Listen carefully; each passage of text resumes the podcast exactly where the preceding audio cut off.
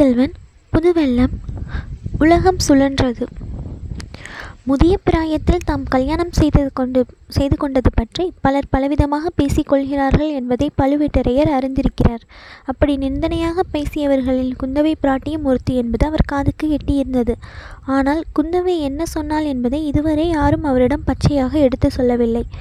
இப்போது நந்தினியின் வாயினால் அதை கேட்டதும் அவருடைய உள்ள உள்ளம் கொல்லர் உலைக்களத்தை ஒத்தது. குப் குப் என்று அனல் கலந்த பெருமூச்சு வந்தது. நந்தினியின் கண்ணீர் அவருடைய உள்ளத்தையே மேலும் கொழுந்து விட்டறிய செய்ய நெய்யாக உதவிற்று.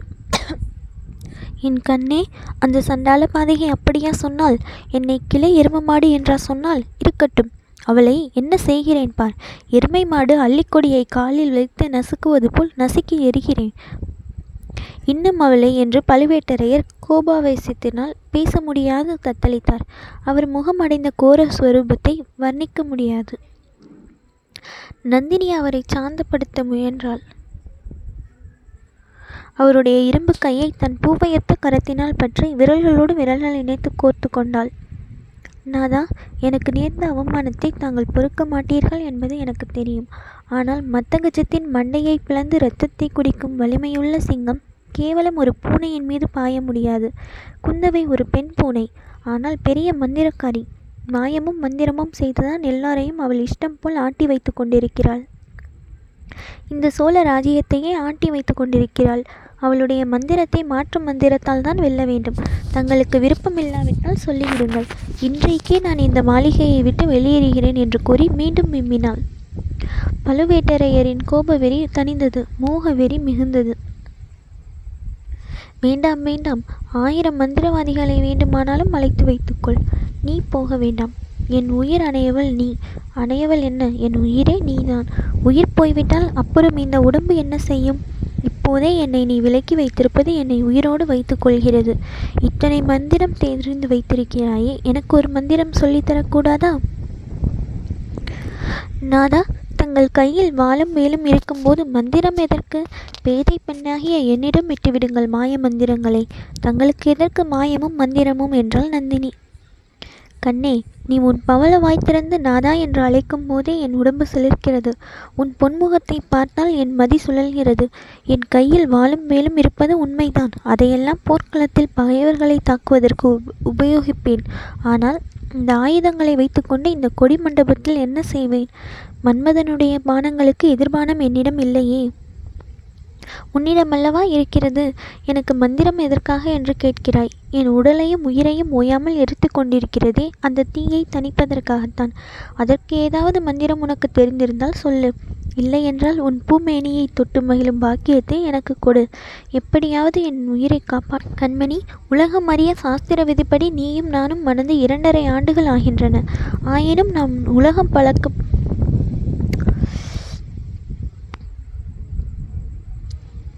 ஆயினும் நாம் உலக வழக்கப்படி இல்வாழ்க்கை நடத்த ஆரம்பிக்கவில்லை. விரதம் என்றும் நோன்பு என்றும் சொல்லி என்னை ஒதுக்கியே வைத்து கொண்டிருக்கிறாய். கரம் பிடித்து மணந்து கொண்ட கணவனை வாட்டி வதைக்கிறாய். அல்லது ஒரு வழியாக எனக்கு உன் கையினால் விஷத்தை கொடுத்து கொன்றுவிடு.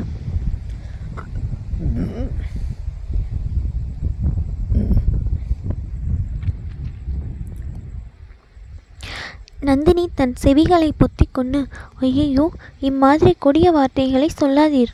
இன்னொரு முறை இப்படி சொன்னால் நீங்கள் சொல்லுகிறபடியே செய்து விடுவேன்.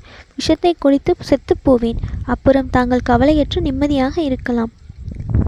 இல்லை இல்லை நீ அப்படி சொல்லவில்லை. என்னை மன்னித்துவிடு நீ விஷம் குடித்து இருந்தால் எனக்கு மன நிம்மதி உண்டாகுமா? இப்போது அரை பைத்தியமாய் இருக்கிறேன். அப்போது முழு பைத்தியமாகி விடுவேன். நாதா எதற்காக தாங்கள் பைத்தியமாக வேண்டும்? என்றைக்கு நாம் கைப்பிடித்து மணந்து கொண்டோமோ அன்றைக்கே நாம் இரண்டு உடம்பும் ஓர் உயிரும் ஆகிவிட்டோம்.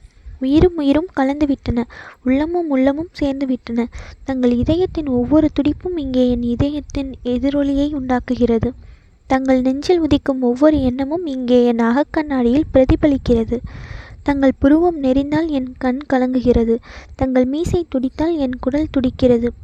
இப்படி நாம் உயிருக்குயிரான பிறகு கேவலம் இந்த உடலை பற்றி ஏன் சிந்தனை? மண்ணினால் ஆன உடம்பு இது. ஒரு நாள் எரிந்து சாம்பலாகி மண்ணோடு மண் ஆகிற ஆகப் போகிற உடம்பு இது. நிறுத்து நிறுத்து. உன் கொடுமையான வார்த்தைகளை கேட்டு என் காது கொப்பளிக்கிறது என்று பழுவேட்டரையர் அலறினார். மேலும் அவள் பேச இடம் கொடாமல் பேசினார். மண்ணினால் ஆன உடம்பு என்றா சொன்னாய்? பொய் பொய். தேன் மனம் கமலும் உன் கனிவாயினால் அத்தகைய பெரும் பொய்யை சொல்லாதே. என் உடம்பை மண்ணினால் செய்ததாகவா சொன்னாய்?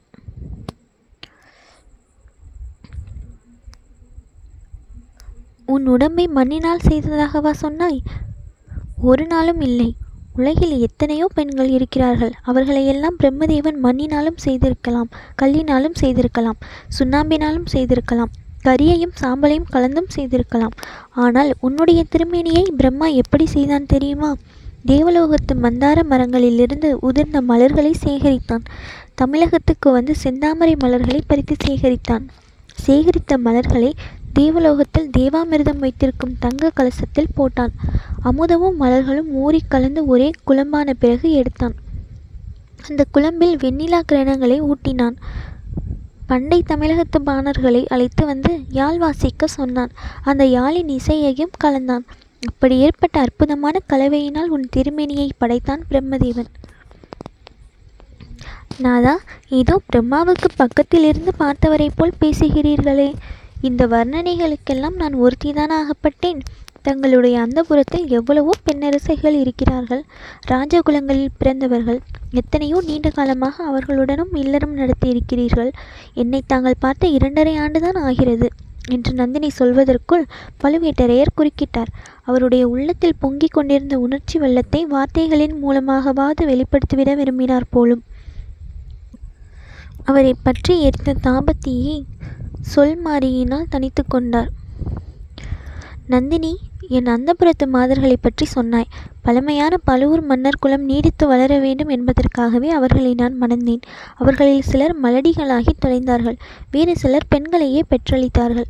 கடவுள் அருள் அவ்வளவுதான் என்று மன நிம்மதி அடைந்தேன். பெண்களின் நினைவையே வெகு காலம் விட்டொழித்திருந்தேன். ராஜாங்க காரியங்களே என் கவனம் முழுவதையும் கவர்ந்திருந்தன. சோழ ராஜ்யத்தின் மேன்மையைத் தவிர வேறு எந்த நினைவுக்கும் இந்த நெஞ்சில் இடம் இருக்கவில்லை இப்படி இருக்கும்போதுதான் பாண்டியர்களோடு இறுதி பெரும் யுத்தம் நடந்தது. வாலிப பிராயத்து தளபதிகள் பலர் இருந்தபோதிலும் என்னால் பின்தங்கி இருக்க முடியவில்லை.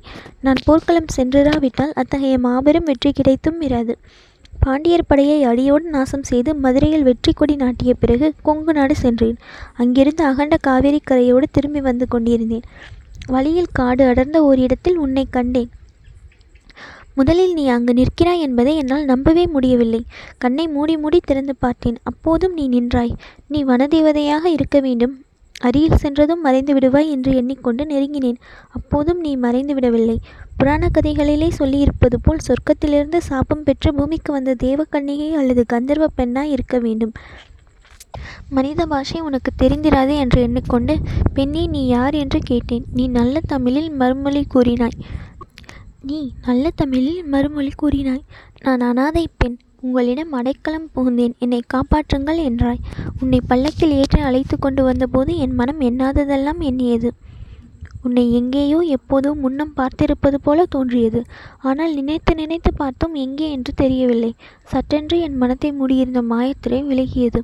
உண்மை உதயமாயிற்று. உன்னை இந்த ஜென்மத்தில் நான் முன்னால் பார்த்ததில்லை. ஆனால் முந்தைய பல பிறவிகளில் பார்த்திருக்கிறேன் என்பது தெரிந்தது. அந்த பூர்வ ஜென்மத்து நினைவுகள் எல்லாம் மோதிக்கொண்டு வந்தன. நீ அகலிகையாக இந்த உலகத்தில் பிறந்திருந்தாய். அப்போது நான் தேவேந்திரனாக இருந்தேன். சொற்கலோக ஆட்சியை துறந்து ரிஷி சாபத்துக்கும் துணிந்து உன்னை தேடிக்கொண்டு வந்தேன். பிறகு நான் சந்தன மகாராஜனாக பிறந்திருந்தேன். கங்கைக்கரையோடு வேட்டையாடச் செல்லுகையில் உன்னை கண்டேன். பூலோக பெண்ணைப் போல் உருக்கொண்டிருந்த கங்கையாகிய உன்னை காதலித்தேன். பிறகு ஒரு காலத்தில் காவேரி பூம்பட்டணத்தில் நான் கோவலனாய் பிறந்திருந்தேன். நீ கண்ணகியாக அவதரித்திருந்தாய். என் அறிவை மறைத்த மாயையினால் உன்னை சில காலம் மறந்திருந்தேன். பிறகு மாயை திரை விலகிற்று உன் அருமையை அறிந்தேன். மதுரை நகருக்கு அழைத்துச் சென்றேன். வழியில் உன்னை ஆயர்குடியில் விட்டுவிட்டு சிலம்பு விற்கச் சென்றேன். வஞ்சகத்தினால் உயிரை இழந்தேன். அதற்கு பழிக்கு பழியாக இந்த பிறவியில் மதுரை பாண்டியன் குலத்தை நாசம் செய்துவிட்டு திரும்பி வரும்போது உன்னை கண்டேன். பல நூறு ஆண்டுகளுக்கு முன்பு பிரிந்த கண்ணகி நீதான் என்பதை உணர்ந்தேன். இப்படி பழுவேட்டரையர் முன்பிறவி கதைகளை சொல்லிக்கொண்டு வந்தபோது நந்தினி அவர் முகத்தை பார்க்காமல் வேறு திசையை நோக்கி கொண்டிருந்தாள். அதனால் அவள் முகத்தில் அப்போது தோன்றிய பாவ வேறுபாடுகளை பழுவேட்டரையர் கவனிக்கவில்லை. கவனித்திருந்தால் அவர் தொடர்ந்து பேசியிருப்பாரா என்பது சந்தேகம்தான். மூச்சு விடுவதற்காக அவர் சற்று நிறுத்திய போது நந்தினி அவரை திரும்பி பார்த்து நாதா தாங்கள் கூறிய உதாரணங்கள் அவ்வளவு பொருத்தமாய் இல்லை. எல்லாம் கொஞ்சம் அபசகுனமாகவே இருக்கின்றன. வேண்டுமானால் தங்களை மன்மதன் என்றும் என்னை ரதி என்றும் சொல்லுங்கள் என்று முன்போல் முகமலர்ந்து புன்னகை செய்தாள். பழுவேட்டரையரின் முகமும் அப்போது மகிழ்ச்சியினாலும் பெருமையினாலும் மலர்ந்து விளங்கியது. எவ்வளவு அவலட்சணமான மனிதனாயினும் தான் காதலித்த பெண்ணினால் மன்மதன் என்று அழைக்கப்பட்டால் குதூகலப்படாதவன் யார் என்றாலும் தற்பெருமையை விரும்பாதவர் போல் பேசினார். கண்மணி உன்னை ரதி என்பது மிகவும் பொருத்தமானதுதான். ஆனால் என்னை மன்மதன் என்று சொல்லுவது பொருந்துமா? உன் அன்பு மிகுதியினால் சொல்கிறாய் என்றார். நாதா என் கண்களுக்கு தாங்கள்தான் மன்மதன். ஆண் பிள்ளைகளுக்கு அழகு வீரம். தங்களை போன்ற வீராதி வீரர் இந்த தென்னாட்டில் யாரும் இல்லை என்பதை உலகமே சொல்லும். அடுத்தபடியாக ஆண்மை படித்தவர்களுக்கு அழகு தருவது அபலைகளிடம் இரக்கம். அந்த இரக்கம் தங்களிடம் இருப்பதற்கு நானே அத்தாட்சி இன்ன ஊர் இன்ன குலம் என்று தெரியாத இந்த ஏழை அனாதை பெண்ணை தாங்கள் அழைத்து வந்து அடைக்கலம் அளித்தீர்கள். இணையில்லாத அன்பையும் ஆதரவையும் என் பேரில் சொரிந்தீர்கள். அப்படிப்பட்ட தங்களை நான் வெகு காலம் காத்திருக்கும்படி செய்ய மாட்டேன். என்னுடைய விரதமும் நோன்பும் முடியும் காலம் நெருங்கிவிட்டது என்றாள். கண்மணி என்ன விரதம் என்ன நோன்பு என்பதை மட்டும் தெளிவாக சொல்லிவிடு. எவ்வளவு சீக்கிரம் முடித்து தரலாமோ அவ்வளவு சீக்கிரத்தில் முடித்து தருவேன் என்றார் பழுவூர் அரசர். தன்னை காட்டிலும் மன்மதன் வேறு இல்லை என்று எண்ணியிருக்கும் இந்த சுந்தர சோழருடைய சந்ததிகள் தஞ்சை சிம்மாசனத்தில் ஏறக்கூடாது. தற்பெருமை கொண்ட அந்த குந்தவையின் கர்வத்தை ஒடுக்க வேண்டும். நந்தினி அந்த இரண்டு காரியங்களும் நிறைவேறிவிட்டதாகவே நீ வைத்துக் கொள்ளலாம். ஆதித்தனுக்கும் அருள்மொழிவர்மனுக்கும் பட்டம் கிடையாது. மதுராந்தகனுக்கே பட்டம் கட்ட வேண்டும் என்று இந்த ராஜ்யத்தின் தலைவர்கள் எல்லோரும் சம்மதித்து விட்டார்கள். எல்லாரும் சம்மதித்து விட்டார்களா? உண்மைதானா? என்று நந்தினி அழுத்தமாக கேட்டாள். இரண்டு மூன்று பேரை தவிர மற்றவர்கள் எல்லோரும் சம்மதித்து விட்டார்கள். குடும்பாலூரானும் மலையமானும் பார்த்திபேந்திரனும் நம்முடன் என்றும் இணங்க மாட்டார்கள். அவர்களை பற்றி கவலை இல்லை. ஆயினும் காரியம் முடியும் வரையில் ஜாக்கிரதையாக இருக்க வேண்டியதுதானே? அதற்கு சந்தேகமில்லை எல்லா ஜாக்கிரதையும் நான் செய்து கொண்டுதான் வருகிறேன். மற்றவர்களின் முட்டாள்தனத்தினால் பிசகு நேர்ந்தால்தான் நேர்ந்தது. இன்றைக்கு கூட அத்தகைய பிசகு ஒன்று நேர்ந்திருக்கிறது. காஞ்சியிலிருந்து வந்த ஒரு வாலிபன் காலாந்தகனை ஏமாற்றிவிட்டு சக்கரவர்த்தியை சந்தித்து ஓலை கொடுத்திருக்கிறான்.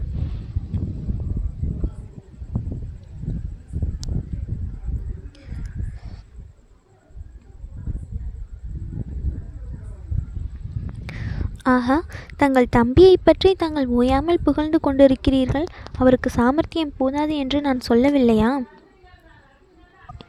இந்த விஷயத்தில் அசட்டுத்தனமாகத்தான் போய்விட்டான். ஏதோ நம் அரண்மனை முத்திர மோதிரத்தை அந்த வாலிபன் காட்டியதாக சொல்கிறான். ஏமாந்து போனவர்கள் இப்படித்தான் ஏதாவது காரணம் சொல்லுவார்கள். ஏமாற்றி அந்த வாலிபனை பிடிக்க முயற்சி ஏதும் செய்யவில்லையா? முயற்சி செய்யாமல் என்ன? கோட்டைக்கு உள்ளேயும் வெளியேயும் வேட்டை ஆரம்பமாகிவிட்டது. எப்படியும் பிடித்து விடுவார்கள் இதனால் எல்லாம் நம்முடைய காரியத்துக்கு ஒன்றும் பங்கம் வந்து விடாது சக்கரவர்த்தி காலமானதும் மதுராந்தகன் சிம்மாசனம் ஏறுவது நிச்சயம். நாதா என்னுடைய விரதம் என்னவென்பதை தங்களுக்கு தெரியப்படுத்தும் காலம் இப்போது நெருங்கி வந்துவிட்டது. கண்ணே அதை சொல்லும்படிதான் நானும் கேட்கிறேன். மதுராந்தகன் அந்த அசட்டு பிள்ளை பெண்ணென்றால் பல்லை இழிப்பவன். அவன் பட்டத்துக்கு வருவதினால் என்னுடைய விரதம் நிறைவேறிவிடாது. வேறு எதனால் நிறைவேறும்? உன் விருப்பத்தை சொல்ல நிறைவேற்றி வைக்க நான் இருக்கிறேன். அரசி என் சிறு பிராயத்தில் ஒரு பிரபல சோதிடன் என் ஜாதகத்தை பார்த்தான். பதினெட்டு பிராயம் வரையில் நான் பற்பல இன்னல்களுக்கு உள்ளாவேன் என்று சொன்னான். இன்னும் என்ன சொன்னான்? பதினெட்டு பிராயத்துக்கு பிறகு தசை மாறும் என்றான். இணையில்லாத உன்னத பதவியை அடைவேன் என்று சொன்னான். அவன் சொன்னது உண்மைதான். அந்த சோதிடன் யார் என்று சொல். அவனுக்கு கனகாபிஷேகம் செய்து வைக்கிறேன்.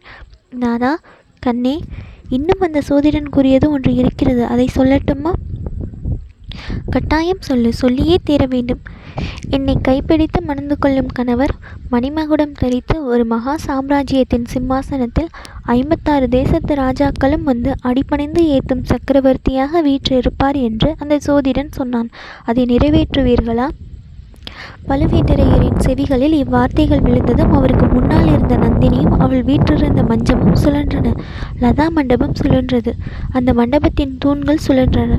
எதிரே இருந்த இருளடர்ந்த தோப்பு சுழன்றது. நிலாக்கதிரில் ஒளிர்ந்த ம மர உச்சிகள் சுழன்றன. வானத்து நட்சத்திரங்கள் சுழன்றன. இருபுறத்து மாளிகைகளும் சுழன்றன. உலகமே சுழன்றது.